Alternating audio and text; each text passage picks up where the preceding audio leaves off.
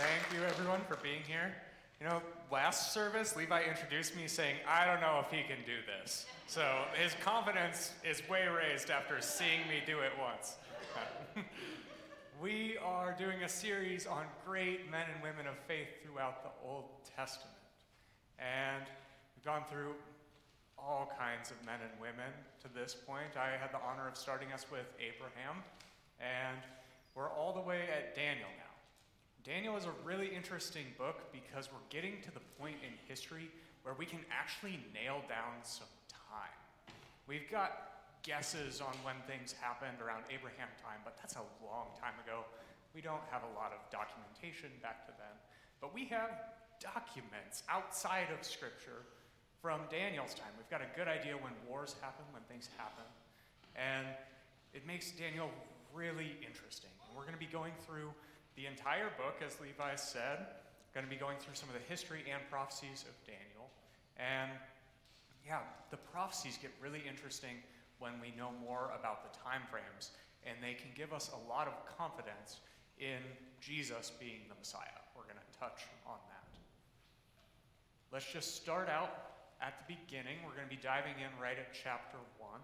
And so we begin with the Israelites being taken into exile in Babylon. And the nation of Israel had split in two. It became the northern tribes and the southern tribes. The northern tribes fell to Babylon. Then eventually, in 605 BC, the southern tribes fell to Babylon. And King Nebuchadnezzar, king of Babylon at that time, declared, go into this nation of Judah and take the young men from there, and I'm going to select men to be wise men and be educated and enter my personal service. And immediately, when we see these young men brought into Babylon, we see King Nebuchadnezzar trying to strip them of their identities in God. And Daniel is a fascinating person because he's one of the only people who we have an extended portion of Scripture on where we don't really have anything negative said about him. He's actually called a man of high esteem by an angel, which is crazy. Yeah, right. So Daniel is fascinating to study as an example of how to live righteously in Babylon. And if anyone will remember my sermon from January 1st of this year about Revelation, we live in Babylon now. We live in a land of oppression now. If we're looking at imagery used in the book of Revelation, they talk about Babylon in metaphorical terms, and it pretty well describes the United States of America and a lot of places in the world. So, if you don't know what I'm talking about, we have a video archive. Go and watch my January 1st sermon. But Daniel and his friends are brought into Babylon. We see Nebuchadnezzar stripping them of their identity in God. Let's pick up at Daniel 1. We're going to read 6 and 7. Now among them, from the sons of Judah, were Daniel, Hananiah, Mishael, and Azariah. Then the commander of the officials assigned new names to them. And to Daniel he assigned the name Belteshazzar, to Hananiah, Shadrach, to Mishael, Meshach, and to Azariah, Abednego.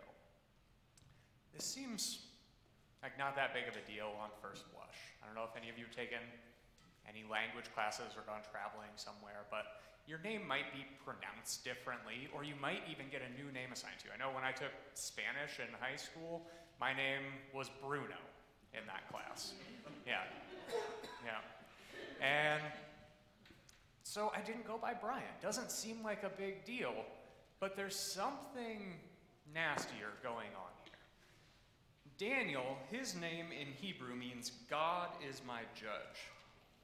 Hananiah means Yah has been gracious, Yah being short for Yahweh. Mishael means who is what God is, and Azariah means Yah has helped. Now I imagine one or two of you at least have children, and when you named your child, you wanted to give them something, a name that mattered, that had meaning. And when we look at these ancient Hebrew names, they are literal. If you hear someone's name, you know what their name means. They're smushing words together. So their names had profound impact on who they were. Now they're renamed in Babylon. Daniel becomes Belteshazzar, which means Bel will protect. Bel is another name for Marduk. That's like the pet name for the god Marduk in their time.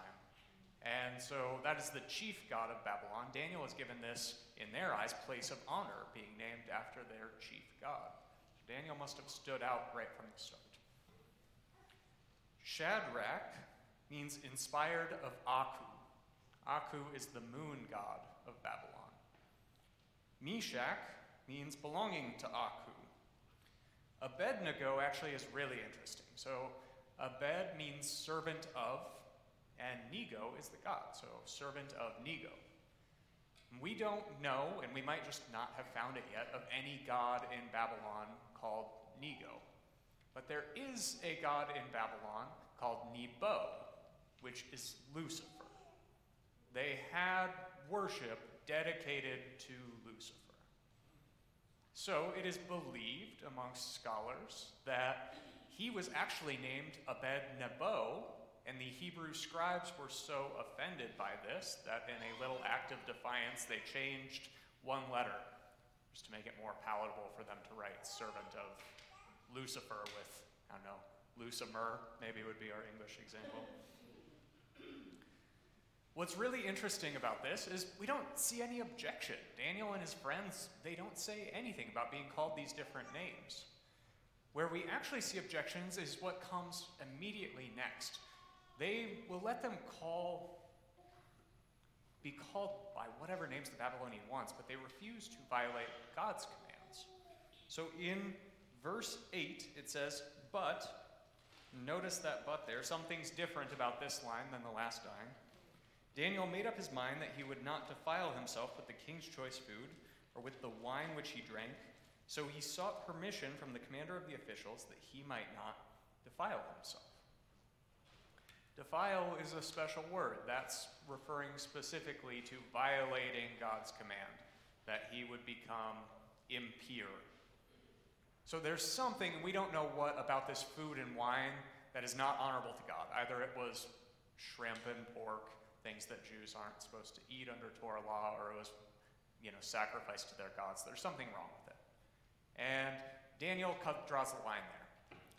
And the way he draws the line is really interesting. I think we can learn a lot from it. He goes to the official of Babylon, and he says, give me permission to eat under Torah law, to eat vegetables and water. Let me prove to you that my God's way is better than what you're trying to do.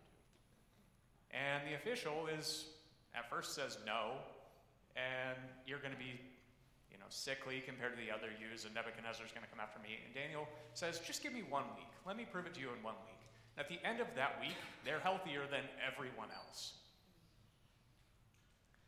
So let's pull some lessons from this chapter 1 about how to live righteously in Babylon. The first thing I take from this is choose your battles wisely. The second thing I take from this is don't defile yourself. So, Daniel and his friends, they say, you can call me whatever you want. See, that just offends me. I'm sure we've all had nicknames that we don't love. Bruno is a good example for me. And they say, go ahead and call us what you want. That's not what defines us. We know where our identity lies. But where they draw the line is what's going to offend God. What was God's instruction? Because I'm not violating that. So I'd encourage you, if something offends you, maybe decide if that's worth battling for. Maybe let that roll off your back and figure out what offends God and draw the line on those things. And the way Daniel and his friends draw the line is really important. You see, they peacefully demonstrate that God's way is better. I think we Christians oftentimes argue God's way is better, and I don't know that that's winning anyone. Most of the time when we argue about things, we just become entrenched in our own values more. Now, there are some people who are listening. I'm not saying there's no point in arguing. Obviously, Paul and his friends do that and go and present and are compelling. But we tend to jump down people's throats. And it's stupid, because we're called to be a city on a hill. We're called to live, and people will see. They'll see something different in us. Jesus puts it like this: taste and see that I am good. If we're living our lives in a way that is true to what God wants of us, it's going to be attractive. And that's what people will see, and that's where they're going to ask, what's different about that person? Because I want some of whatever they've got. Let's keep moving on. Chapter 2. We show Nebuchadnezzar having a dream. And for those who want further study in this section, I'd encourage you, this chapter 2 is parallel to Genesis 41. Daniel and Joseph is another person where we don't really have anything bad said about them, and they are compared in this section. So go and get out your paper and make a chart. It's very interesting. Nebuchadnezzar, he has this dream, and he's troubled by it.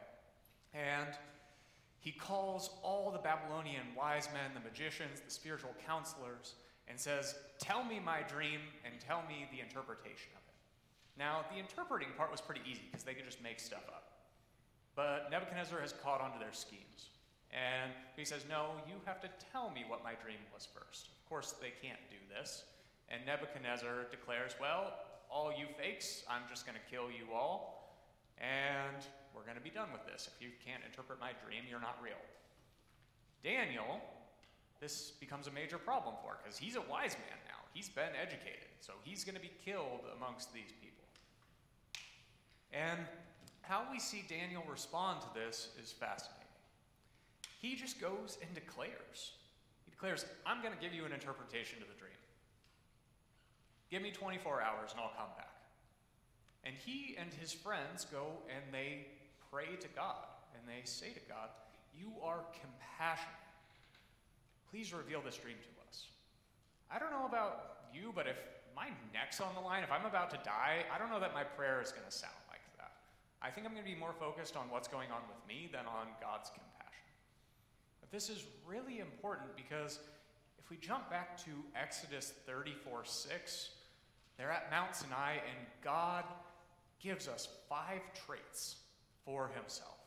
It says, the Lord, compassionate, gracious, slow to anger, abounding in what I'd translate as loyal love and truth. So Daniel is using God's own words about his character to appeal to him for safety, saying, you are compassionate. Please show compassion on us, not because we're worth it, but because that is your character. And we can learn a great deal from that. Daniel is provided this dream interpretation. He's shown what it is, and he goes before Nebuchadnezzar, and before he tells him the dream, he tells Nebuchadnezzar, the only reason I know this is because my God, the only real God, not the fake gods or petty gods of your people, gave this to me. And that's why I can share it with you today. So our instruction list for how to live righteously in Babylon, I think, can be broken down to something like this. Trust, seek, receive, proclaim, and share. Daniel, he trusts that God will provide.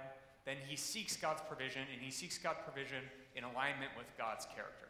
If you're seeking God's provision for something that's not in alignment with God's character or something that's not honorable, yeah, you're probably not going to be provided to.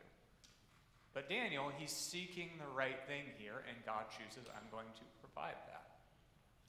Then Daniel goes, and before he does anything else, he declares, this is from God. The only reason I have this is because it is from Yahweh. And then he shares it with people who don't deserve it. I think we can learn some important lessons from this. What has God given to you? Do you have a home? Do you have food? Do you have clothes? There are a lot of people who don't.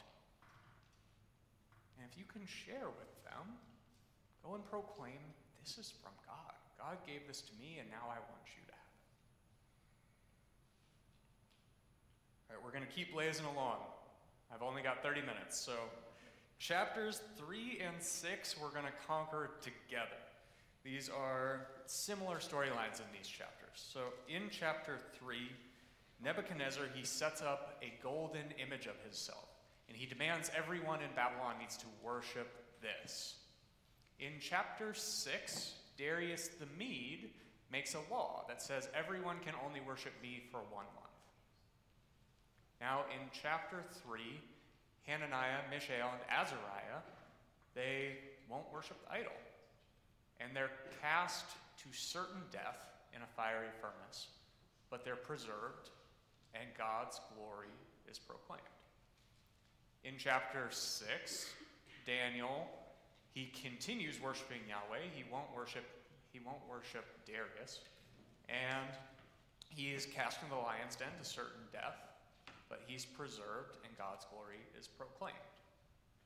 Something really interesting that I learned in doing this study, every time I've seen a picture of Daniel in the lion's den, he's a boy, he's a kid, and it makes sense. We're told in chapter 1 these are youths coming in, but as I mentioned at the start, we have a good chronology in Daniel. And because Darius the Mede was in power at that time, we know when Babylon fell and was under the reign of Darius. And so Daniel would have been about 80 years old. He had chose to live righteously day after day after day after day, to the point that he was prepared when he was thrown into the lion's den to continue living righteously. And so my takeaway from this section, and I think this is the key to the entire book of Daniel, is continue worshiping Yahweh even when it means death. We're going through the historical section right now, that's chapters 1 through 6, and then we're going to jump into the prophecies in a minute. But I think we're given these two together, this history and this example of Daniel, so that when we face death, because we serve Christ, we will be prepared for it. When those prophecies come true, we will think back to the example of Daniel. Now, I've shared this, my notes, and talked this over with a lot of other Bible nerds. I say that affectionately. And I had someone tell me, this is not gonna impact 21st century United States citizens and modern Americans. This choose to worship Yahweh even when it means death. And I think that's right in a way, but it's also terrifying that we have gotten so comfortable that the reality that we will face death for this is something we can't even fathom and apply to our own lives. If we live long enough, it's going to happen. We'll talk about prophecy in a few minutes, but there are people dying around the world. Don't get too comfortable.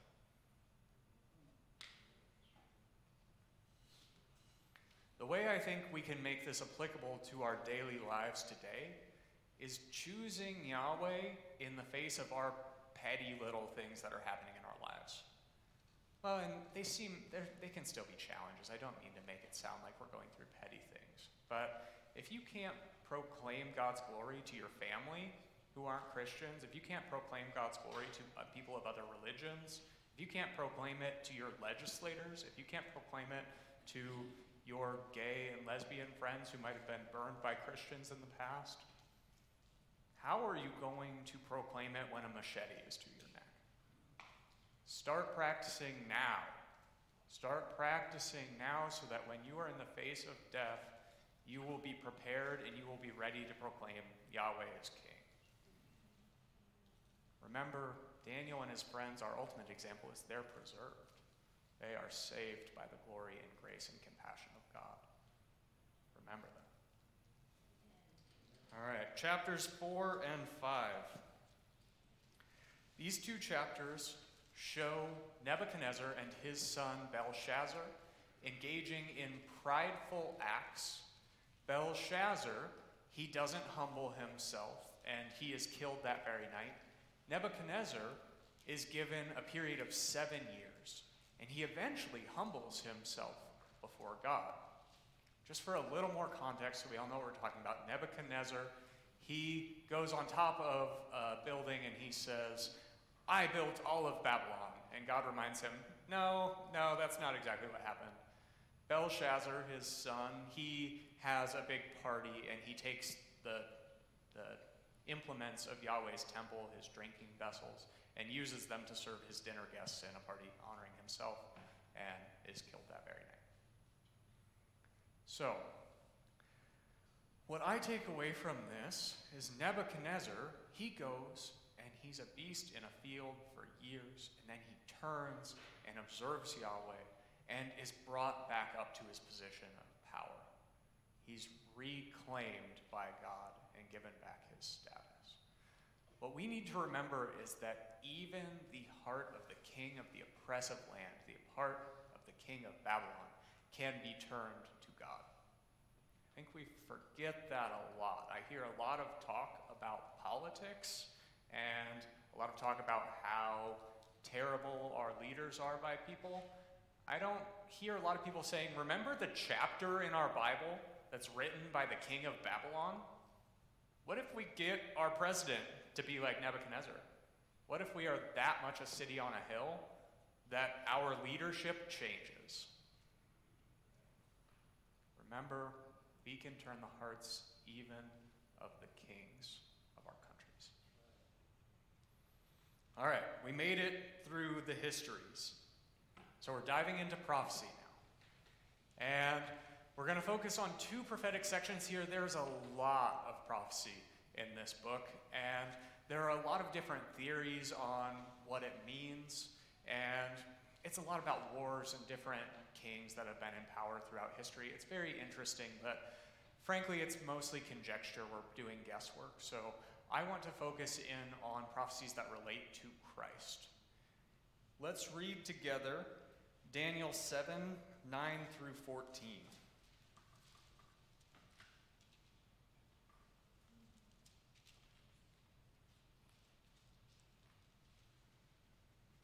All right, I'm going to read a really big section because I just think this section of scripture is so cool. We're looking in on three words here. I'll tell you what they are, but see if you can pull them out and figure out what I'm talking about. I kept looking until thrones were set up and the Ancient of Days took his seat. His vesture was like white snow, the hair of his head like pure wool. His throne was ablaze with flames, its wheels were a burning fire. A river of fire was flowing and coming out from before him. Thousands upon thousands were attending him, and myriads upon myriads were standing before him. The court sat and the books were opened.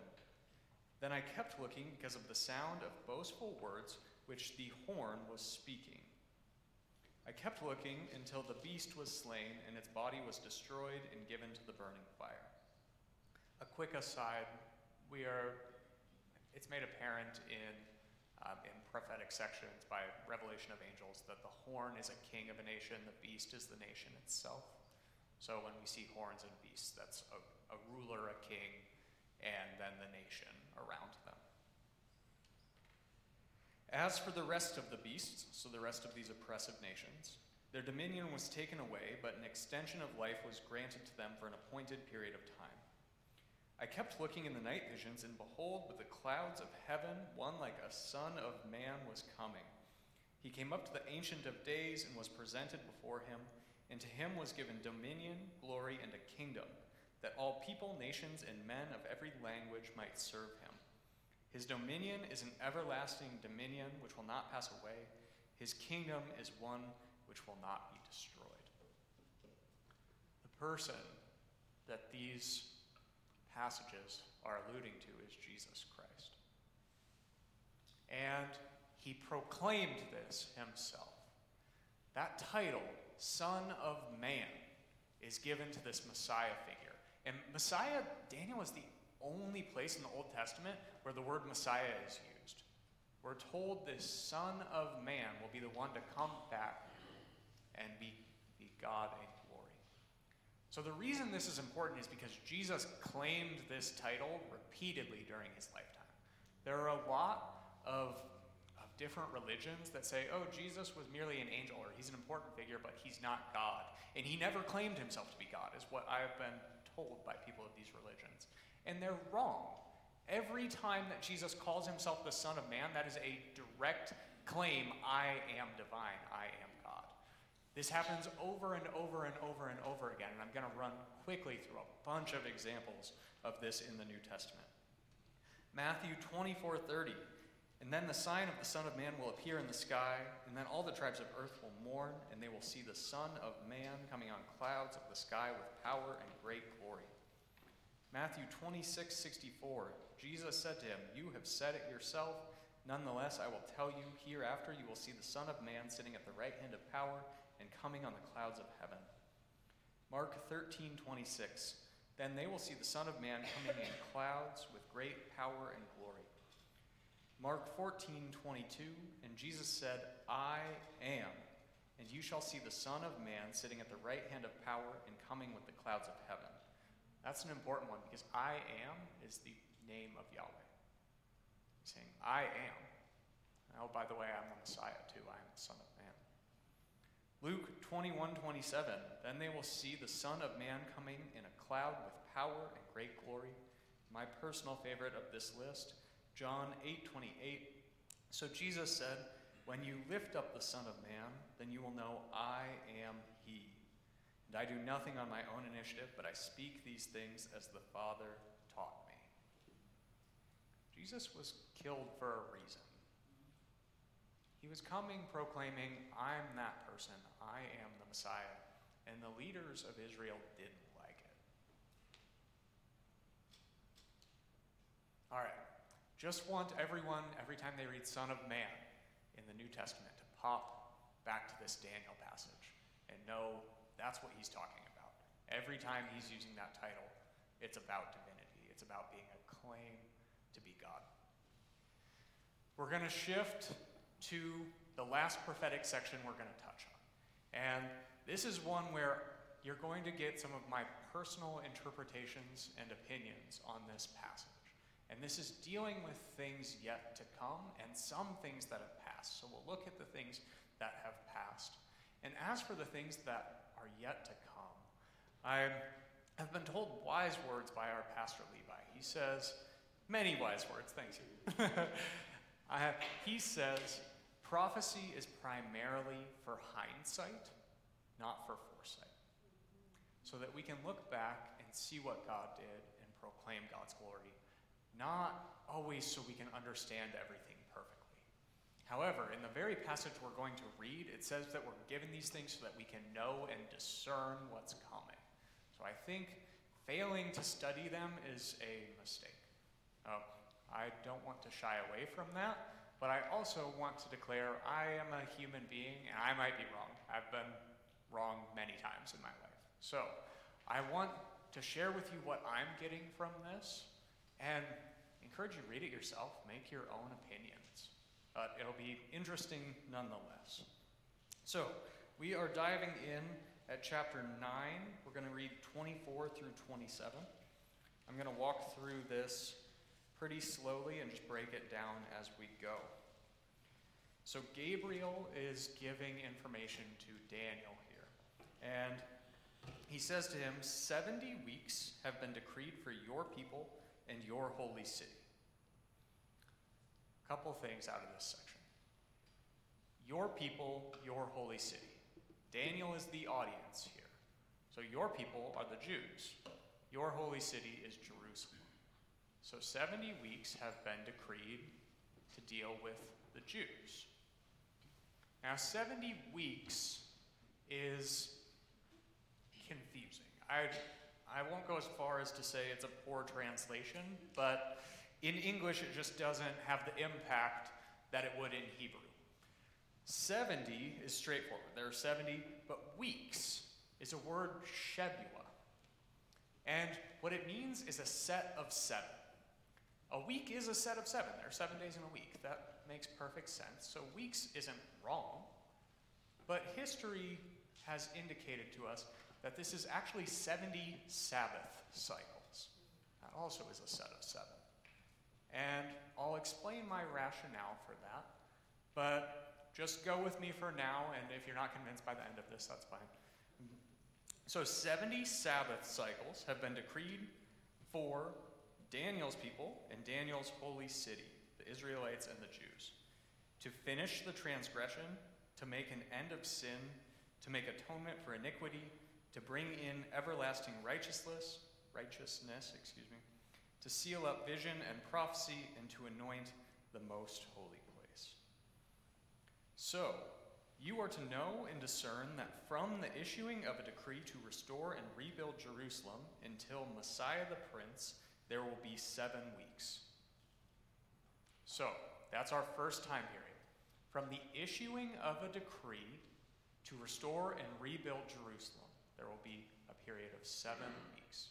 And this 7 weeks is going to be dedicated to rebuilding, we're told in the next section, and 62 weeks, we're coming to that next. It will be built again with plaza and moat, even in times of distress. So we have this 7 week period, or this 7 Sabbath cycle period, where Jerusalem is to be rebuilt. And history has proven this literal and correct. Jerusalem, we are told in the book of John, took 7 Sabbath cycles to rebuild. There are numerous other places in historical texts where we are told that rebuilding Jerusalem took a set of 7 Sabbath cycles. Now that's important because that indicates to me that this section of Scripture is literal. After I gave my Revelation sermon on numbers in Scripture, I had a lot of people come up and ask me, well, are those all metaphorical or are they literal numbers? And I said, I don't know. I talked with them more than that. But I think in this instance that these are literal because the rebuilding of the temple took 7 Sabbath cycles. I don't see any reason why the other portions wouldn't be literal. So, we've got 7 weeks out of these 70 weeks that the temple will be rebuilt. Then we have, it's starting in 26, then after 62 weeks, the Messiah will be cut off and have nothing, and the people of the prince who is to come will destroy the city and sanctuary. So, we have a 62 Sabbath cycle period until Messiah the Prince comes. Now that'd be 434 years. And there are arguments about whether Jesus is the Messiah based on this time period. And I think it's good to think about it and argue it, but as I mentioned before, we don't know who this decree was issued by. We have 3 written decrees. I'm sure there were decrees that weren't written. This might have been a heavenly decree. What does it mean for the Messiah to be cut off? There are different arguments about what that means. Is this the Messiah being cut off from the kingdom of heaven and coming and being a baby here? Is this the Messiah dying? A lot of people argue it's the Messiah engaging in his public ministry when he was baptized and went out from there. I don't understand the rationale behind that one, but what I'm getting at is there are lots of different theories about what this means. No matter how I calculate those 434 years, it falls during Jesus' lifetime. Jesus' claim to be Messiah is backed by this section of Scripture and that 62-week or Sabbath cycle time period. What I really want to get into is this very last section, because this tells us what we can expect to come. If you're really good at math, or maybe not even really good at math, it's 62 plus 7. There's 70 weeks total. We've used up 69 weeks, so we've got 1 week left in this prophecy. Remember, this prophecy is about God's dealing with the Jews. So it seems when Jesus Christ came on the scene to spread the word to the Gentiles, that this dealing with Israel was put on pause, while God dealt with the rest of us. Moving into this last week's section. So we have, I'm going to start again at 26. After 62 weeks, the Messiah will be cut off and have nothing. Then we transition. And the people of the prince who is to come, this is a new prince. This is who we refer to as the Antichrist. He will come and will destroy the city and sanctuary. So his people are going to destroy the city and sanctuary that happened in 70 AD. So that prophecy has been fulfilled. And its end will come with a flood. Even to the end there will be war. Desolations are determined. This next part is where my personal opinion comes in more. And he, the Antichrist, will make a firm covenant with many for 1 week. Remember, 1 week is 1 Sabbath cycle. So the Antichrist will make a firm covenant with many. We're dealing with the Israelites, so many Israelites. The Antichrist will make a firm covenant with the Jewish people for a series of 7 years. It is my opinion, and again, I could be wrong, that the Jewish people, or at least a portion of the Jewish nation, will accept the Antichrist as this coming Son of Man, that they will accept him as the Messiah to come. I think this is why Jesus says in the book of John, I come in the power of God, but when another comes in his own name, you will accept him, even though you don't accept me.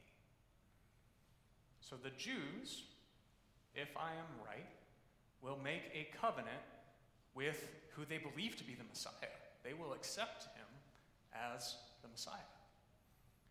Reading on, it says, in the middle of the week, the Antichrist will put a stop to sacrifice and grain offerings. So, middle of the week. This is an important period of time. If you'll remember from my sermon on Numbers, 7 is the number of completeness. 3.5 is the number of deception and desolation and destruction.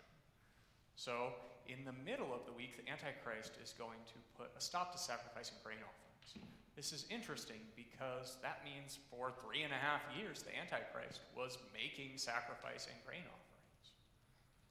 He's going to come. He's going to make alliances between nations. He's going to walk and talk and act like the Christ. These Jews are going to have reason to believe he's the Messiah. But at the end of that 3.5 year period, we're told, on the wings of abominations will become one who makes desolate, even until a complete destruction, one that is decreed, is poured out on the one who makes desolate. So it is my opinion, and I think what we should be watching for, is the Jews accepting a Messiah. They rejected Christ, accepting someone else as this coming Son of Man. I think that's when we know stuff's about to go down. Now, Daniel, after he received this message, he was greatly disturbed. And I don't know how the rest of you are feeling, but I know we are all uncomfortable talking about a lot of these things. And I didn't want to shy away from them. I have shared with some of the friends here, in preparing for this sermon, I have had more spiritual attack than I have received in a long time. And that tells me I'm doing something right, frankly. That tells me keep pushing down this path. Because a lot of people shy away from touching on these kind of things. I don't want to be that person. I want to give you the same encouragement that Daniel receives from the angel.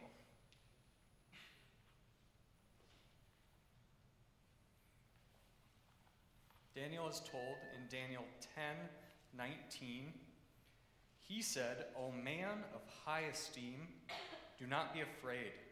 Peace be with you. Take courage and be courageous. Daniel can be courageous because Jesus came. Jesus conquered. And we are going to see Jesus come again. I want to end reading out of Revelation and looking just towards the imagery around Christ and why we can take courage. In Revelation 1:12-16, it says, Then I turned to see the voice that was speaking to me, and having turned, I saw 7 golden lampstands. And in the middle of the lampstands, I saw one like a son of man. He was clothed in a robe reaching to his feet, and girded across his chest with a golden sash. His head and his hair were white wool, like snow, and his eyes were a flame of fire. His feet were like burnished bronze when it has been made to glow in a furnace, and his voice was like the sound of many waters. In his right hand he held 7 stars, and out of his mouth came a sharp, two-edged sword. His face was like the sun shining in its strength. That is the God we serve. That is the reason why we can take courage. That is the reason why we can live righteously in Babylon today and prepare ourselves for the time where we will likely die for his name. Amen. All right, I'm going to pray over all of us. Lord, we love you. I pray for courage. I pray for strength. God, I pray a blessing over all of these people. I pray that they will be bold in your name in the midst of Babylon.